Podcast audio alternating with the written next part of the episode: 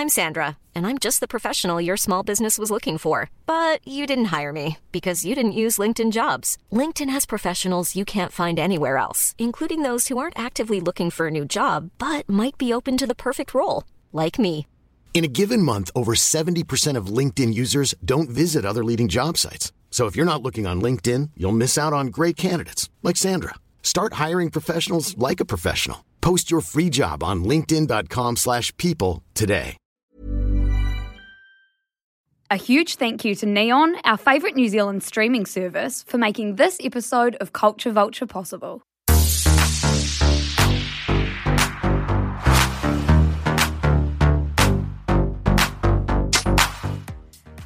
Everybody. I'm feeling a little bit cray right now. Liv, how are you feeling?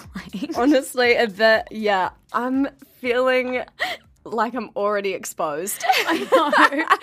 So I'm feeling vulnerable. I know. I I mean, often we feel vulnerable on this mic, but I feel like it's that anticipation of something that's about to bubble out of you. I Even know. though we're building this up again, we're building this. whole Oh, well, to be honest, I feel like that about this whole episode, like, because I've just sat down Yeah. for, you know, an hour and a half and finished off my research, you know, when you've just got so much in your head and it just needs to, like, Yeah. spill out. Yes. That's how I'm feeling right now. So before we absolutely spill our guts, everyone, welcome to another episode of Culture Vulture. As always, you're joined by Liv and I. You can guess who I is. Lucy is looking fantastic today. The hair is pink. Pink here. Pink um, hair. We are discussing quite a prickly topic today, but kind of a fun. Quite prickly because we are podcasters and we're talking about Yes. Spotify and the politics of Spotify. A little bit meta. A little bit meta, not Mark Zuckerberg's version of meta. No, no, no. It's in platform inside platform. We're talking about Spotify and the politics around, like, you know, I don't want to say censorship. I more just want to say being responsible with the people that you pay and who's on your platform and just like making sure information's sort of good. Exactly. So we're going to be talking naturally. Joe Rogan's going to come up a few times, but it's actually not about him, and that will that will suck for him to hear because he does follow Cisco and he definitely listens to this. Yeah, sorry, Joe. You're more just the vehicle. You are the vehicle- discussion. Mm. Great, what a great way to put it, Liv. Shit. It's actually um foreshadowment. Oh, foreshadowment. Is that a word? Maybe foreshadowing, but IDK. Um, and we're going to have obviously naughty or nice, where we get into this random when we were young festival and whether it's a scam, whether it's Fyre Yes, festival. so interesting. we talk a little bit about Sydney Sweeney because we love her, and then we've got a few other naughty or nices. But first, Liv, please tell me what describes your week. Okay, Lucy. I mean, Lucy already knows, but I'm gonna sort of go over it again for you all, as I'm sure you'd love to hear my terrible story. So, what describes my week is Hannah Montana. I was living a double life Yeah. for a little bit, you know, for a couple of days there. Um, She thought it was going to be three months, and it came out. it was going to be three months. Basically, I've been totally exposed. I think I've been really rudely outed and My exposed. secret is out. Um, and it actually follows on from Eat Drive Crash of last week, if you guys listened to that, um, where I actually left out some information about my trip. Oh my god, this is a great setup to the story. You actual angel. Keep going. Um, so, as you all know, I drove from Auckland to Wellington, um, to Wellington last week. And, or was it two weeks ago? I don't even know at this point. But um, what I actually left out was so I drove from Auckland to Taupo, all good. Great. And for any of you that know me, which is probably like two people listening right now, you would know that my brain just does not work with directions. Like, it Yeah, it's probably, but like that part of my brain is actually missing. Like, Yeah. I just can't do it. Yeah. And so basically, I put in the wrong address to my friend's house, and it took me to like that address somewhere totally different. So I ended up from Taupo in between Gisborne and Napier, and I was trying to get to Wellington. So it's like. It's like she's gone down and then sideways, or like what, back up? Or Yeah, no, yeah. So I was like four hours away from Wellington, and then three hours later, I was six hours away from Wellington. Oh my god! But we've all done that to a lesser extent. No, we, put we in, haven't no, all when done we that. put in an address and it takes you to the wrong address and you follow it anyway, even if it's just like Mount Eden versus Newmarket. I like honestly follow maps like it's my fucking god. Like I just am like, you know, you, you know, know, you're I don't better know. than me. Who am I to judge? Who am I to question you? Oh, so basically, I clicked on the hyperlink. You know, when someone sends you a text and then like with their address, and then I just clicked on that hyperlink, and I was like, yeah, it says I'll get to Wellington at four thirty p.m. That's sort of A when I was gonna. Yeah, that sounds right. And Took then I just went for it. I was on the phone to my mum in the car because I was fucking bored Yeah. driving by myself, by the way.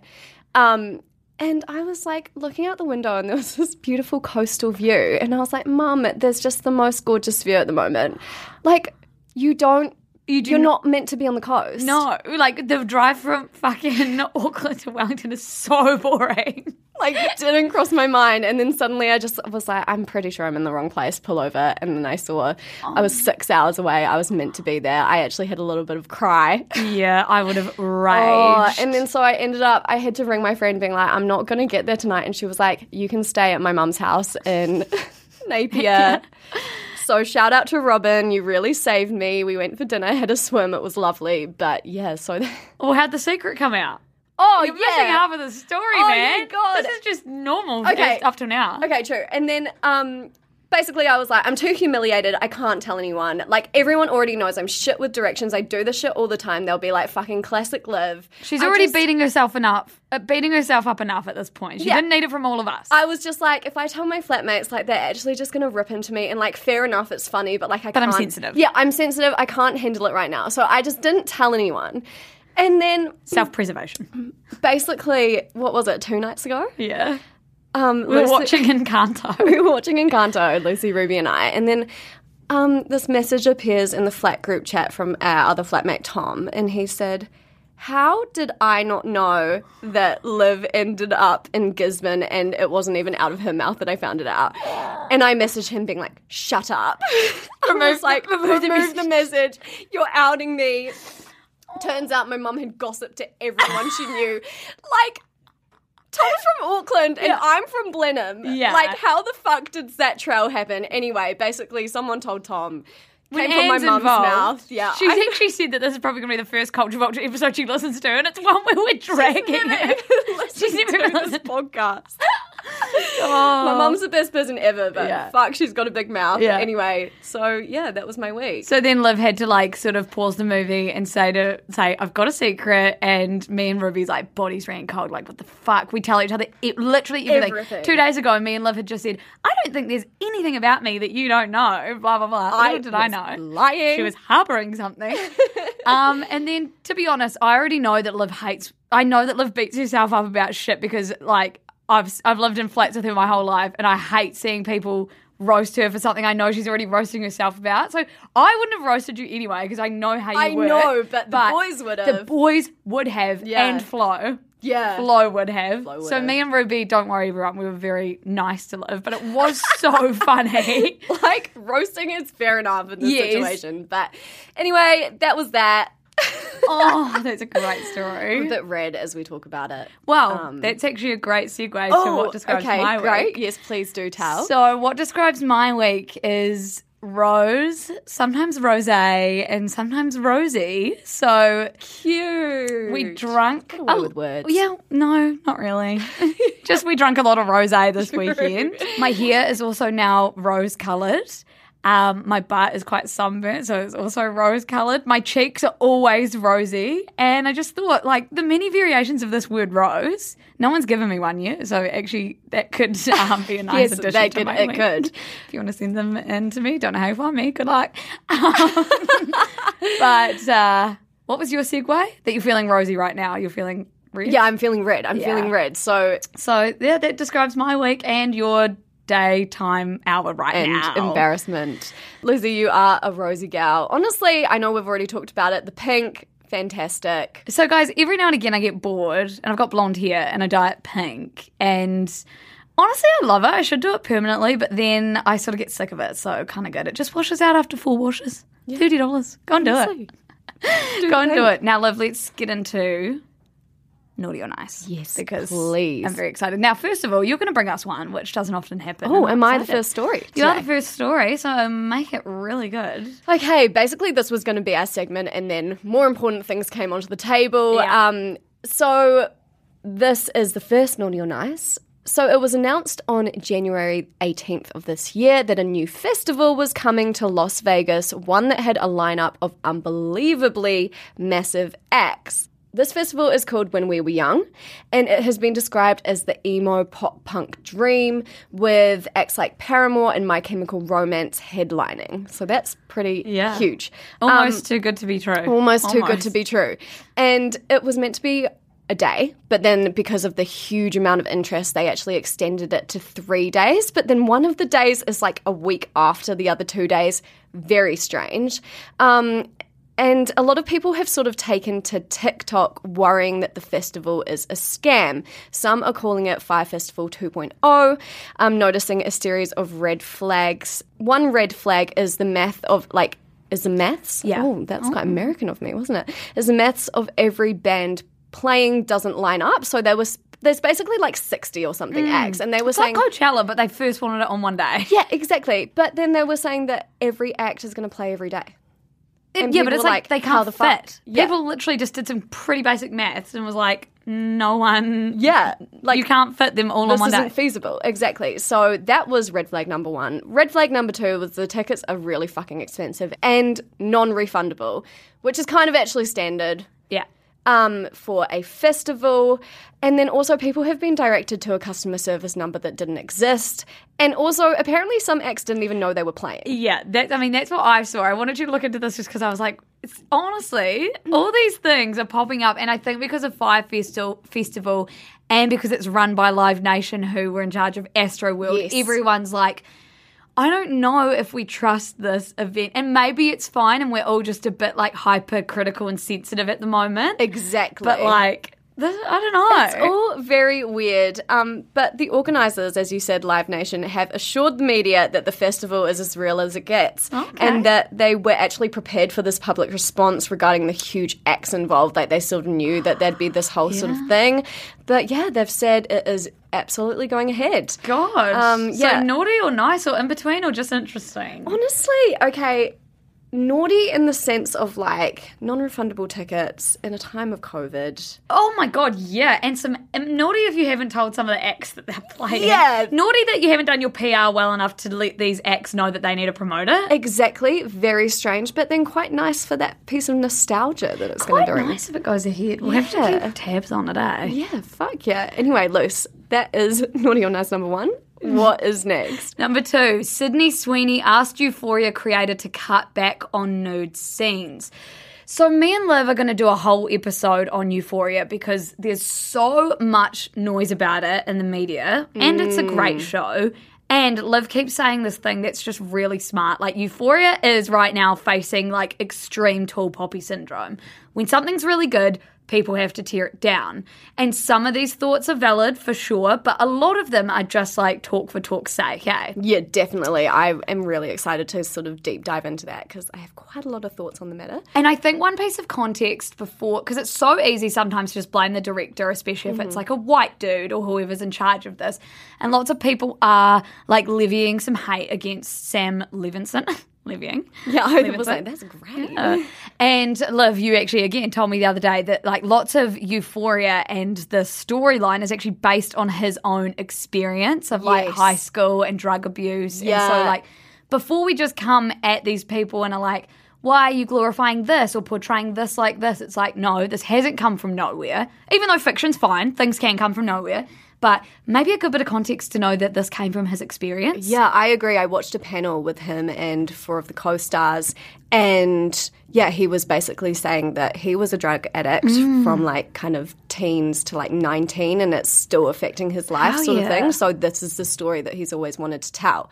And he's telling it. And he's telling it. So Sydney Sweeney, one of the like breakout stars, even though she was doing amazing stuff like pre and around Euphoria, she um, went in the Independent and she said there are moments where my character Cassie was supposed to be shirtless, and I'd tell Sam I don't really think that's necessary here. And then he said, okay, we don't need it. Now, we've noticed, obviously, there's a lot of nudity in Euphoria, a lot of like nudity from Sydney Sweeney in particular, but also from a lot of the dudes. Yeah, like, definitely. There's a lot of full frontals in Euphoria. Fuck, and yes. so it's obviously it's not just her, but she makes she makes some very good points about like the difference between when a woman does it versus when a man does it. Anyway, she also said that like Sam, whenever she would say this, Sam would listen and wouldn't like, you know, make her do it. No, yeah. She said, I've never felt like Sam has pushed it on me or was trying to get a nude scene into an HBO show. When I didn't want to do it, he didn't make me. She also, and I thought this was interesting, said that her work in Euphoria, she felt like it didn't receive the acclaim that it should have because she got naked. She was like, "I'm very proud of my work in Euphoria. I thought it was a great, uh, a great performance, but no one talks about it because I got naked. I do the White Lotus, and all of a sudden, critics are paying attention. People are loving me. They're going, "Oh my god, what's she doing next?" And I was like, "Did you not see?" Did you not see? I was in. Euphoria. She's like fucking amazing. Did you not see me in The Handmaid's Tale? And she said that it's actually bothered her for a while that like she's being discredited because she's getting sort of naked in Euphoria. So fair because like even when I think of her role in Euphoria, it is one of the first things that jump to mind, which is probably my internalized misogyny. Because like when you mentioned that there was quite a lot of male full frontal nudity, I struggle to think who that was. Same. And yet like Cassie is quite obviously, you know, yeah, naked she's a lot of the time or some of the time. and that's what we've associated like Yeah, it's fucked. character. I know it, it really would is. really fuck me off if I was Sydney Sweeney. she literally said like when a guy has a sex scene or shows his body he still wins awards and Mm. gets praise because it's like oh my god a dude's out there doing it even when, but when a woman does it it's like completely different It's like, it cheapens her her yeah acting ability, which is just such bullshit. and it's like people then can't just say she's a great actor because they've seen her in Euphoria. They have to go and see The Handmaid's Tale and The White Lotus to then be like, yeah, Sydney Sweeney's like such she's a good actor. reputable actor. Yeah, it's like, bro, you could have got that from like Euphoria season one. Uh huh. Anyway, so I thought that was nice that she spoke out about it and um, naughty of the people that are sort of like, I see lots of TikToks being like, um, Euphoria gets boring, Sam Levinson. Okay, like Yeah, get your boobs out, I think Sweeney. It's that's like, no, really that's actually not it. Yeah, Like, exactly. That's not the point here. And again, I almost want to keep this quite brief. because Same. I want That's what I was about to say. to I was like, full- I can't wait to actually get into the nuts and bolts of this because oh, It's gonna be great. It's gonna be a great episode. Also, um, you can go and watch Euphoria on Neon. We probably should have said you can get a 14 day free trial. Obviously, Neon sponsors this podcast, and it's where we watch it. I actually need to go and watch it tonight. yeah, same. I missed last night's episode, so I can't wait. I'm kind of excited. My next story. Jay Z teams up with Meek Mill, Kelly Rowland, and others to block rap lyrics from being used in court. Now, this story is a few weeks old, but I think it's actually real interesting. So, basically, it's what you heard in the title. Jay Z, a bunch of other rappers and musicians are pushing for prosecutors to stop using rap lyrics like in attempts to prove guilt during criminal trials. So they're backing a bill, I think it's in New York right now, um, called Rap Lyrics on Trial, which was proposed back in November by state senators to prevent prosecutors, as I said, from citing lyrics and like to use as clear and convincing proof. When I saw that you'd put this in the newsletter, I was shocked that they had ever been able to use rap lyrics as, you know, No. proof against crime. Literally same because like you have so many people that like I, of- I wrote Talking Heads sing Psycho Killer, Bob Marley and the Wailers sing I shot the sheriff. I'm sorry, it's not like someone's going to kill a sheriff and go, well, they really enjoyed this song I shot the sheriff or they sung I oh shot Oh my the god! sheriff. Or like Billie Eilish's bellyache and how she talks about you know her friends are dead in the car or whatever. Yes. Like no, like it's fictitious. Eminem song Stan. I'm sorry, Yeah. it's fucking fictitious. And actually, it is kind of a racial argument as well because a lot of rappers are black and black people are already more likely to be going to court like you know it's just it's been proven we have a whole episode of, of uh, racist artificial intelligence in the police system and then when you're going to go ahead and use their lyrics when you wouldn't use a white person's lyrics like Yeah. against them as like armor or just as like feels so ammo. problematic. It's yeah. One of the senators that's backing this bill says the right to free speech is enshrined in our federal and state constitutions. The admission of art as criminal evidence only serves to erode this fundamental right, and the use of rap and hip hop lyrics in particular is emblematic of the systemic racism that permeates our criminal justice system. Mm-hmm. And then Fat Joe, who's backing this with Jay Z, said,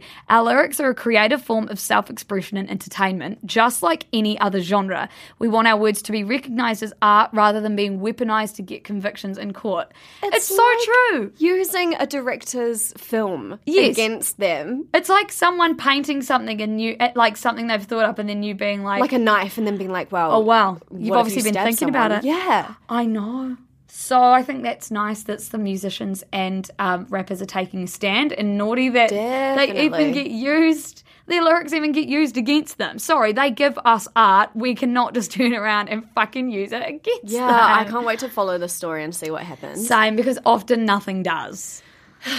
But such is the world. My last story a man crashed his car into Taylor Swift's building. Early last Thursday morning, a man was arrested after he drunkenly drove a car into Taylor Swift's Tribeca apartment building. Now, it's not known whether Taylor Swift was actually at home. She owns a lot of homes, and so true, so she should. Um, I hope she rents them out when she's yeah, not exactly. using them because Hopefully there is a bit of a housing crisis. for- Yeah, exactly. Stopping the housing crisis. Apparently, so he crashed into her building, then he jumped out of the car, he tried to break into the building, he ripped off the door's intercom. He was later arrested and taken to a nearby hospital for evaluation, and he now faces drunk driving charges. So that's just a very light, sugary, naughty. Quite terrifying as well. Imagine if she was there. I know. and like it's pretty fucking scary. But like, imagine if he was a massive Swifty and then he like crashed in and then he was like sobered up straight away. Holy Oh my fuck, God, what I have I done? yeah.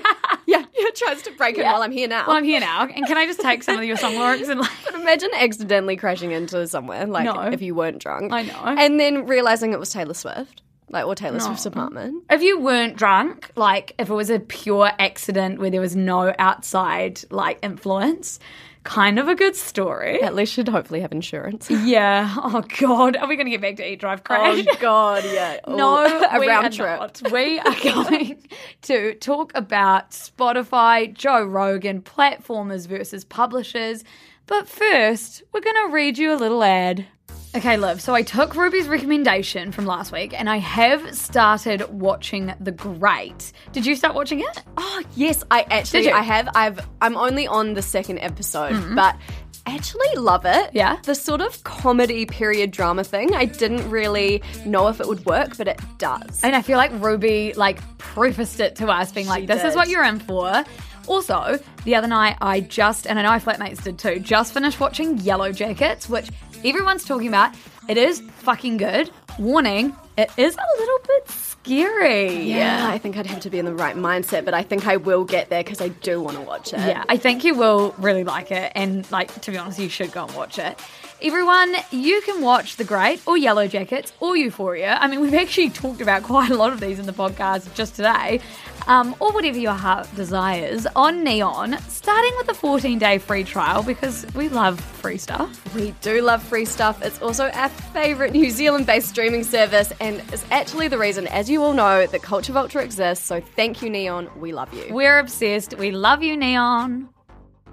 Okay, Luce, for the prickly section of this podcast, today we are talking about Joe Rogan, Spotify, misinformation, Neil Young, everything under that umbrella. I've got so many thoughts. Oh, honestly, this is quite a big discussion, so sort of strap yourselves Strap in. Take notes. So basically, since the pandemic began, many content platforms have put in place misinformation policies to stop people sharing misleading or dangerous information about vaccines, treatments, and government policies. Yeah, like you'll notice on Instagram when we post a post that says anything about a vaccine, a little exclamation point or like I information point and like comes up and it says COVID nineteen for proper information. Press here. Exactly. So it's, you know, they put people towards the place where you should be reading your information, right? So some of these policies are very specific to COVID 19, just like the one that Luce talked about, whereas some are more general but are still quite like applicable to the virus. So Spotify, I'm sure you all know what Spotify is. It's you know Yeah. one of the biggest streaming services. You're probably services around. listening to Culture Vulture on Spotify. You right probably are. Um, so it's really coming under the microscope in terms of their regulations around COVID 19 mis and disinformation due to recent reoccurring content on their biggest podcast, The Joe Rogan Experience. So, before we get into what has happened and how Spotify is changing their approach to their pandemic misinformation, where Spotify was at before this all kind of came up was that Spotify had told news outlets that it bans, in quotes, false or dangerous deceptive content about COVID 19 which may cause offline harm and or pose a direct threat to public health. But this policy was not actually listed in the company's user hmm. guidelines. Mm-hmm. So that's where we're at. That's what they had told the media, but you couldn't actually see it in the fine print. Yeah, they've only like a few days ago they've decided to publish these guidelines, but a lot of what they've been doing is a bit too little, too late, sort of. Yeah, for sure. So back to the Joe Rogan experience. So I'm sure, again, most of you will know who Joe Rogan is. Um, I think he he was a comedian. He was on Fear Factor. Yes, um, he's also a UFC commentator, so he sort of wears a lot of different hats. But I think he's mostly famous at the moment for his huge podcast. Like Huge. it's huge. It's the biggest podcast on Spotify, and basically his content is becoming increasingly diverse, especially around COVID nineteen. And he has been able to share a lot of misinformation that is currently being platformed by Spotify. Hmm. So. The thing is, as we'll get into a little more later, Spotify actually pays Joe Rogan to be exclusively on their platform. So, this is something that we will talk to because it kind of is a game changer. Yeah, I think one other important bit of mm. context when it comes to that mm. is that they signed this deal, this like basically licensing deal with Joe mm-hmm. Rogan in May of 2020. So when the mm. pandemic was all had started, Right. it was already here and he'd already posted on his platforms some like they knew who he was and what he thought about the vaccine stuff. He'd already talked about it. Okay, posted so about it wasn't like, they oh, knew what they were getting into Yeah. as important context. Okay, that is important context. That's great. So basically, the basis of the Joe Rogan experience, if you guys haven't listened to it, is he talks to people with all kinds of different opinions about basically everything. And there's such a place for this as well. There is. There definitely is. And obviously, a lot of, um, obviously, the hot topic at the moment is COVID 19. So, this is kind of where it's getting dangerous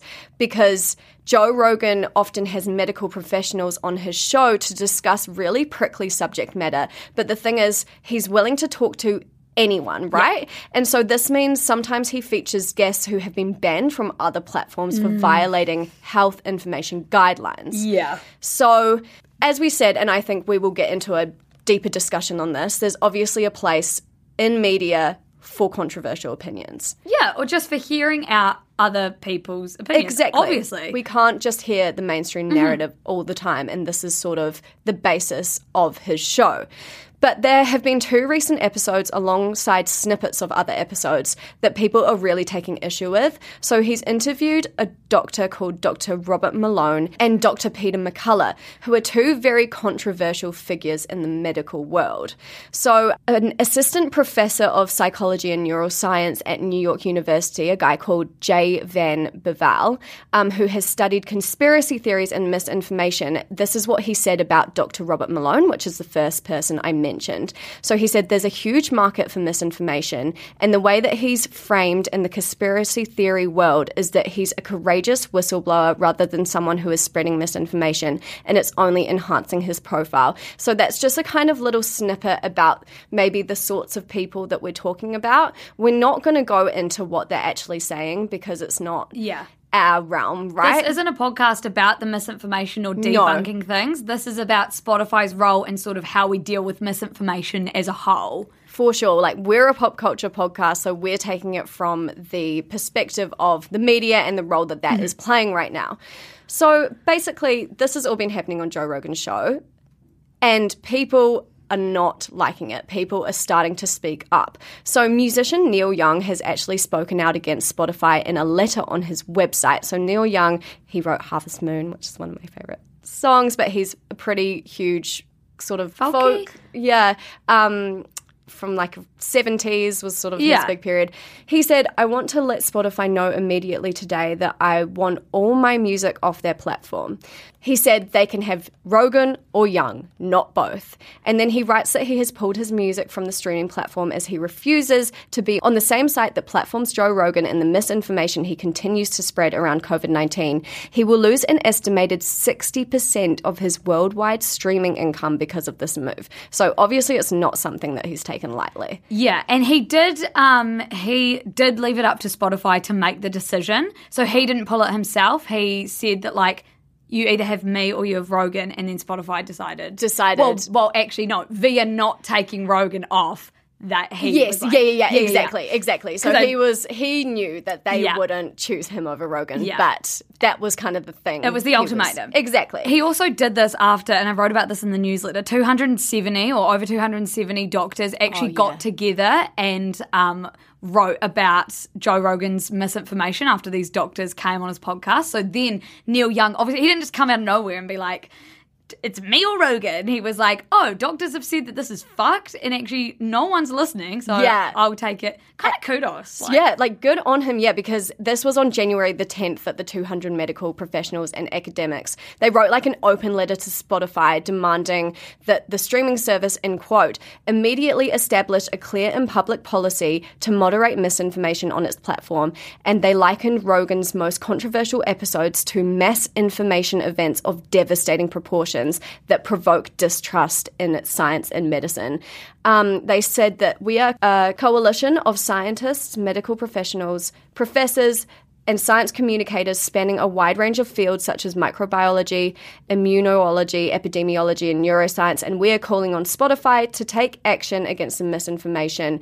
They said basically, Joe Rogan has an estimated 11 million listeners per episode, so he has tremendous influence, and that Spotify has the responsibility to mitigate the spread of misinformation on the platform.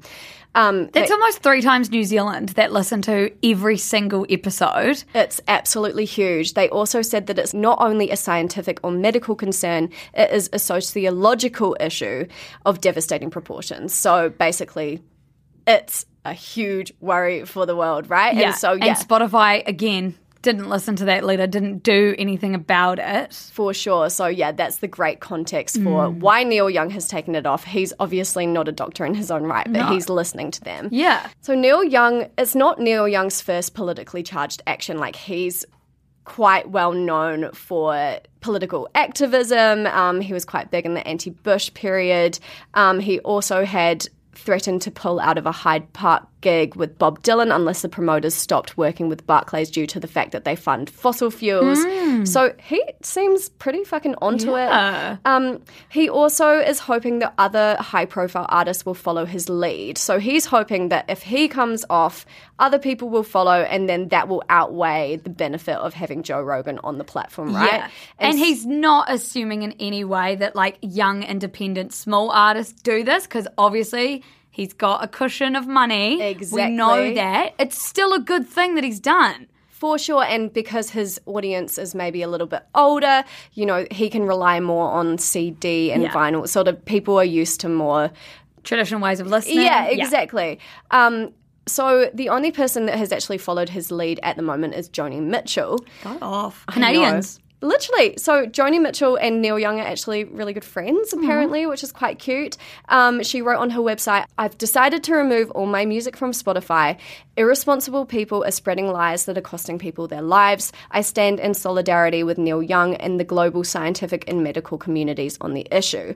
So both Joni Mitchell and Neil Young actually contracted polio when they were children, just a few years before the vaccine came out to combat it. So they both have like really personal experiences Yeah. with a potentially deadly illness that could have they could have been saved by a vaccine sort of Oh my thing. God. So I think that's where a real, you know, Well, they know the other side of this. Like a lot of us haven't, you know, had an illness that if someone that if we didn't get vaccinated, we would have really suffered from it. These two have. For sure. And while Joni Mitchell and Neil Young have actually removed their shit from Spotify, Prince Harry and Meghan Markle, who also have an exclusive Spotify deal, um, confirmed publicly that they've raised like private concerns about misinformation Brene Brown has announced that she's not going to be releasing any new episodes on like of her Spotify podcast Oh. Yeah. until further notice. She didn't say why, but it came at a like time you know, Coincided.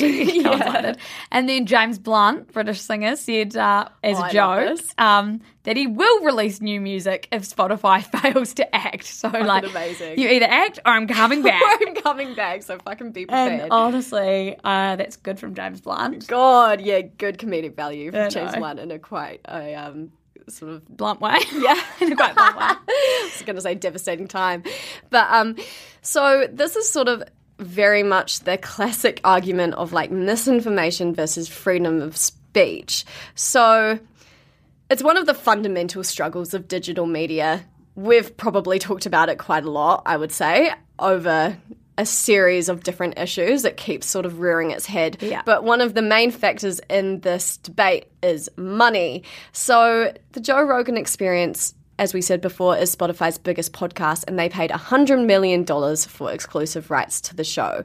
So because it brings in 11 million streams a week, like, that's fucking crazy. Yeah. It brings in a whole lot of traction to Spotify, and so therefore it brings in a shitload of money. So if they start censoring it, they're just going to lose out. I mean, this is the whole debate, oh, right? Oh yeah, I mean Spotify are so financially motivated to keep Joe Rogan there to keep him happy, much more financially motivated than Neil Young. Yes. But like, th- like what does that say for art? Like, I'm sorry, It's I get it. scary. Another element to this conversation is that misinformation s- itself sparks a lot of traction. Yeah. So, like, they are monetarily benefiting off of any sort of misinformation because it's more emotionally charged and therefore people are that's like an incentive in itself to even listen to it. So Enragement is engagement. They don't even have to like. They don't even have to that's blame that. great saying. Yeah. I use it all the time, copyright. Um, they don't even have to blame algorithms, or they can't even blame algorithms. Like by paying for Joe Rogan, they knew what they were getting into. They knew they were going to get the attention no matter what he said. Like they're just so motivated to have him there and to not like to not take down any of his shit. Like I actually, and this is probably jumping forward, but just I saw some leaked messages from one of the like head moderators that said that oh. like none of his episodes actually like met the threshold for removal under their policies, and so it's like, why do you have policies? Yeah, like, where What's is the point of them? What's Is the that- threshold? yeah, is or that have you bent it for Joe Rogan? For sure, that is the question. Also, it's alleged that if marketers buy ads on Joe Rogan's podcast, they also have to buy ads on the rest of Spotify's catalog too, meaning that like Joe Rogan's success hmm. brings in more advertised to the rest of the catalog. Yeah. So even more reason for them to keep him on. Oh, they're so financially motivated. I just feel like that's that's a given. It's obvious that they're not going to do anything to jeopardize that. But I think the most important or most interesting conversation for me, mm-hmm. because we work in the media, is that by paying for Joe Rogan to be on your platform, you are no longer just a platform where anyone can like upload their shit and it's like a free for all. You are curating and becoming a publisher of content. So you have responsibility because you are the reason that they're there. For sure. It's not like even Instagram where people can be like, because Because Instagram, doesn't pay they people don't to pay people. platform. No, they don't. So it's like they can be like, we just host content. Yes. We don't have a hand in what's. And I what guess you it- see or what you yeah, listen to. I guess they do in terms of algorithms, but not monetarily, Yeah. right? So yeah, this is the huge sort of line in the sand, I would say, and that would that just means that Spotify has way more responsibility Yeah. over the information that they are platforming because they're paying hundred million dollars for it. I was going to say, it completely changes the game. And it, mm-hmm. this is not about cancel culture. That's really, really redundant to make this an argument about cancel culture or like censorship. Like we've said, there is actually totally a place for Joe Rogan or people like Joe Rogan. I mean, there's a few things that I'm sure we're going to get into, but like, I think this is less about one person and like his mass spread of mm-hmm. his weird values or whatever he wants to talk about, and more about Spotify not taking responsibility or failing to recognize that by paying him, they are now a publisher and they have responsibility to look at what they're publishing. I'm sick of the content moderation is too hard argument. I know audio moderation is hard. You can have a rep listen to Joe Rogan's shit if it's going to 11 million people per day and you've paid him 100 million, you have enough money to pay two people to listen to his podcast first. This is And the thing. it's a th- I'm sick of that argument. Yeah. Oh, content moderation is too hard. I'm sick of the out. I know, I'm getting quite enraged. I'm sick of the like out being. We're going to publish some some guidelines, or we're going to put a little tag saying it's COVID nineteen, so you need to go and look here. People aren't going to go and look at the. Who, how many of us actually go and click and look at those things? It's like reading the ingredients on a muesli bar. You you know you're not going to read through all the ingredients before you eat it, and so it's just like For sure. I think these things are not enough. If you're paying these people, get someone to moderate Yeah, it. exactly. If it. you're getting 11 million streams, that is just a huge, huge, huge amount of influence. You cannot use the argument anymore that it is just an, you know, oh, I'm just a small time person. I'm just having these conversations, which is actually what Joe Rogan said in his sort of response to this, which we will get into a little later as well. But it's just like, also, they have enforced the COVID 19 rules against some lower profile figures, mm. such as Australia's Pete Evans, Yeah. who we've talked about before on ages ago on the mm-hmm. podcast, very problematic guy. Um, as his show was removed from Spotify in January 2021 due to COVID 19 misinformation. Um, however, Joe Rogan has said that Spotify has not tried to police his content at all. Um, this is a quote from Joe Rogan. He said, Spotify has asked me to change nothing. They've never, they've been amazing. I'm very happy with them. Especially when you tell me things like interviews that you do get removed off YouTube. That's not happening to me. Yeah, and it's like, of course, it's not happening to you for all the reasons we've just talked about. Also, something that we didn't really touch on when we were talking about the celebrities coming forward to take the con- like, to try and get Spotify to do something about this is like normal people were already having such issue with Joe Rogan's some of his um, what he was saying.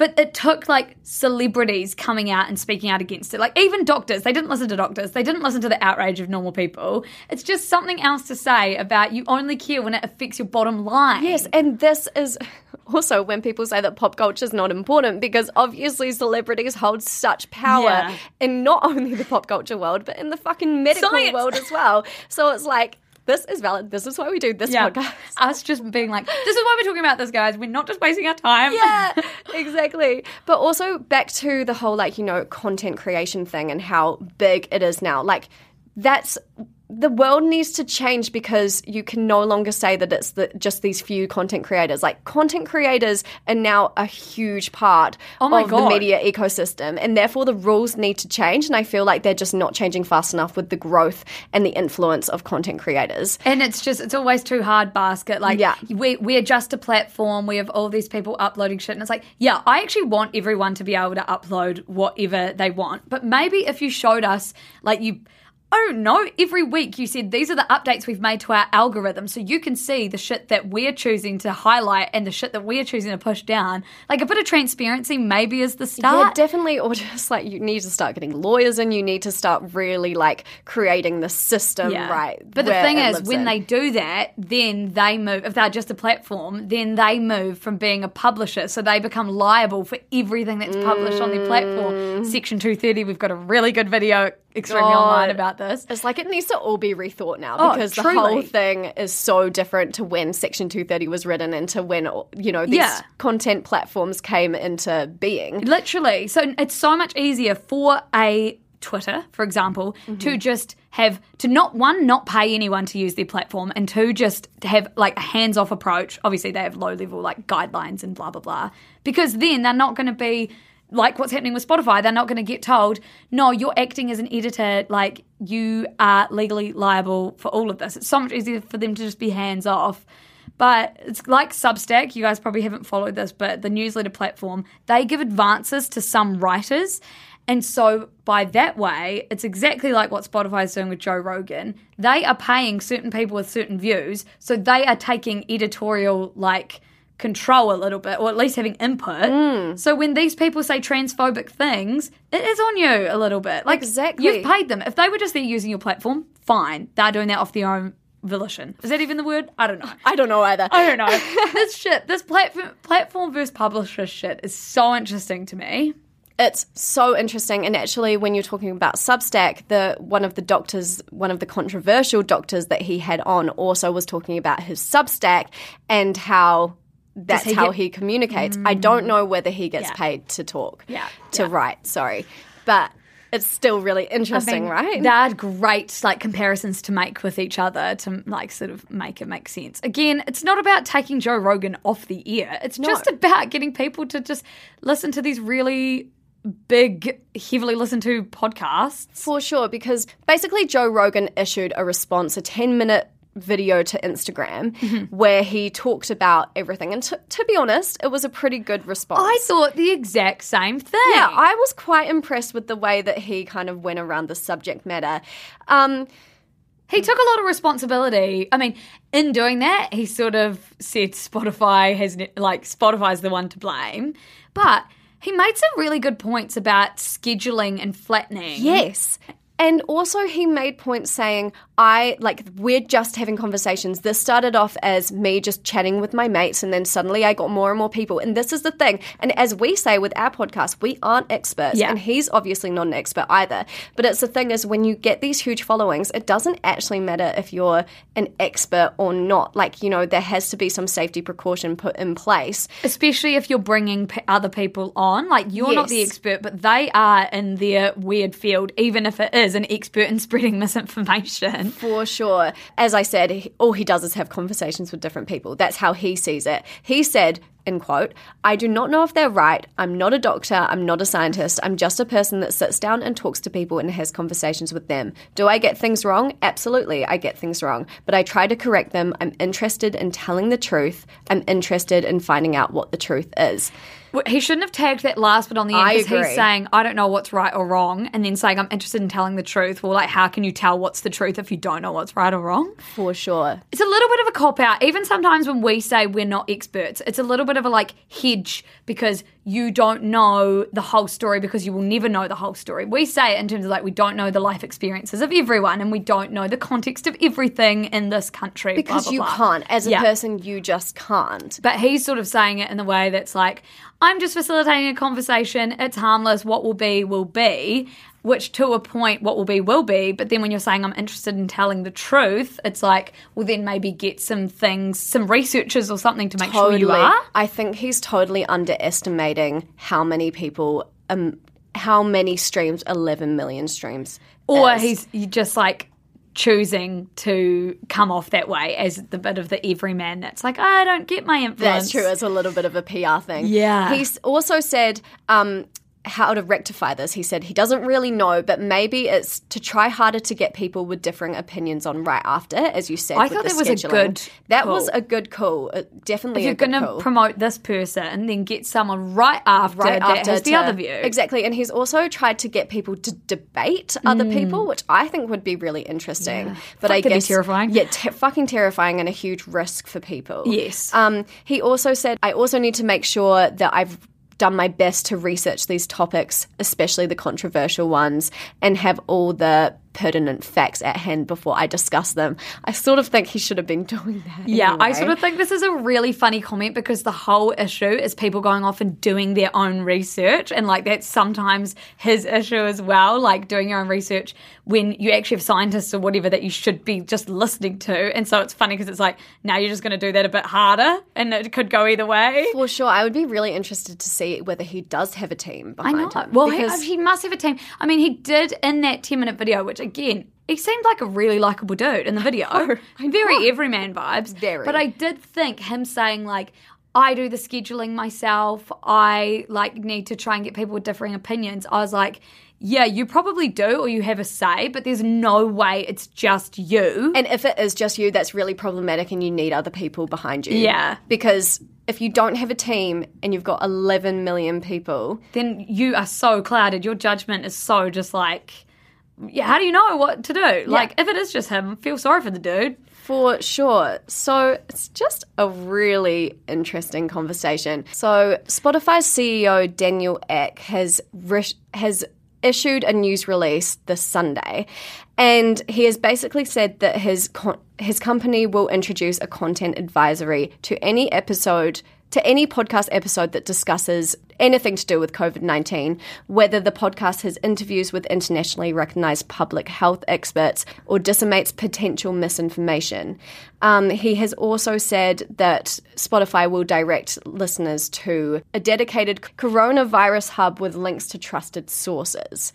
Basically, you can go onto Spotify's website and they've got like bullet points of everything they're going to do to combat it. Yeah. And then this is what you were talking about before, Liv, when you said like they didn't really have a public, they had this policy, but it wasn't really public and Yeah. it should have been. And now they've sort of made it public.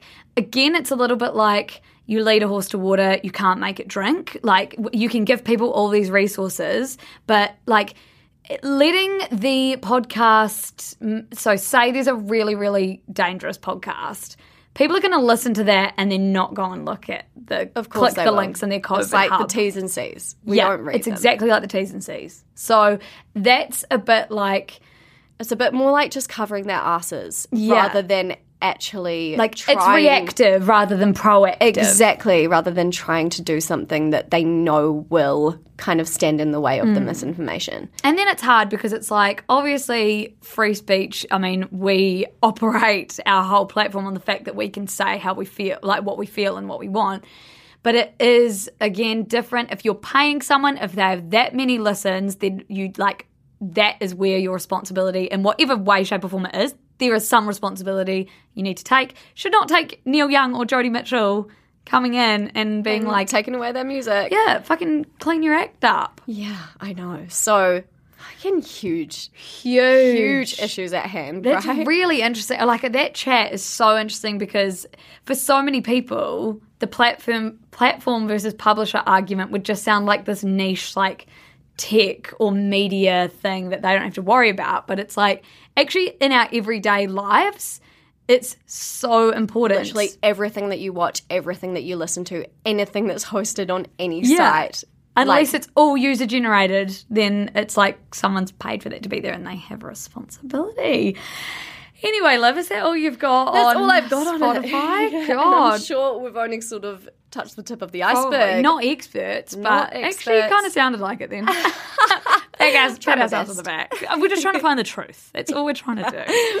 Also, Joe Rogan does follow us on Instagram, and I just do wonder. I actually would be too scared to interview him. I think. Would you? If we did our research, Fuck, we'd have to do like months of research. uh, we'd almost have to get someone to research him for us because I just don't know if I could do it without critical lens. terrifying. Anyway, tell me, tell me what's on your radar. Tell me what's on your radar this week. Oh, okay, what is on my radar? Another neon show. Station 11? Yes, I've been told about this. Apparently, Yes. the book's amazing. Yes, I read the book. I did like first year of English lit at Yeah. uni, and it was one of the books um, that I had to read for the course. It was really good, sort of like science fiction, which is not my usual genre. Um, yeah, really, I can't even really remember Apparently, the it's plot line. about like a flu epidemic or something, but it's actually not depresso to watch during COVID 19 times. Yeah, and I remember it being good. So I'm really excited to watch the TV show of Station 11 because I kind of want to re jog my memory. Yeah. It would be like watching something new, to be honest. Yes. Um, yeah, so that's what's on my radar. What about you, Lucy? Um, I've got King Richard, which we've been Yes. talking about a lot, which is about Venus and Serena Williams and their dad and the role he had to play. He's played by Will Smith. It's going to be really good, and me and Liv have been meaning to watch it for ages. And we've also started playing tennis, so we Oh, are the yeah. new Venus and Serena. And you would have all read about that um, if you read the daily newsletter. We are very good. Also, Lena Dunham's new film, Sharp Stick. So, I want to watch this because I watched Girls and she hasn't released something in ages. She's had a lot of her own like health issues and things like that she's been quite vocal about. Anyway, the film apparently is about a woman called Sarah Jo who is a naive 26 year old living on the fringes of Hollywood with her mother and sister. She just longs to be seen, Liv. When she begins an As we affair all do, as, we all do. When she begins an affair with her older employer, she is thrust into an education on sexuality, loss, and power. And that sounds up my alley. Yeah, God, yeah. That sounds like Sounds great. something I want to watch. oh, and we've got some evening watches. I know. sort of So, like, through. do less, Loose and Liv. Just start watching some TV shows. Some- Euphoria, King Richard. I would you want to watch that tonight? King Richard. Yeah, low key. Oh, no, I want to watch Euphoria tonight. Okay, Euphoria tonight, King, Richard, Richard. tomorrow. Yeah, Ruby, you can come. anyway, before we talk your ears off anymore with our mundane plans, please, please, please come and come and give us a rating. You can do it on Spotify or Apple Pods. Make sure you're subscribed. You can subscribe to the daily newsletter as well if you want. Follow us on Instagram. Listen to the shit show. Massive thank you to Tia Butler, our gorgeous, wonderful, amazing producer, and to Neon. Oh my god.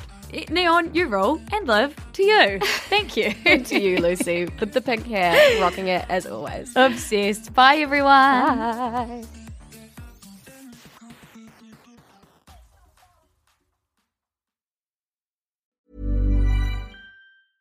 Hey, it's Paige DeSorbo from Giggly Squad. High quality fashion without the price tag. Say hello to Quince. I'm snagging high-end essentials like cozy cashmere sweaters, sleek leather jackets, fine jewelry, and so much more. With Quince being 50 to 80% less than similar brands. And they partner with factories that prioritize safe, ethical, and responsible manufacturing. I love that. Luxury quality within reach. Go to quince.com slash style to get free shipping and 365 day returns on your next order. Quince.com slash style.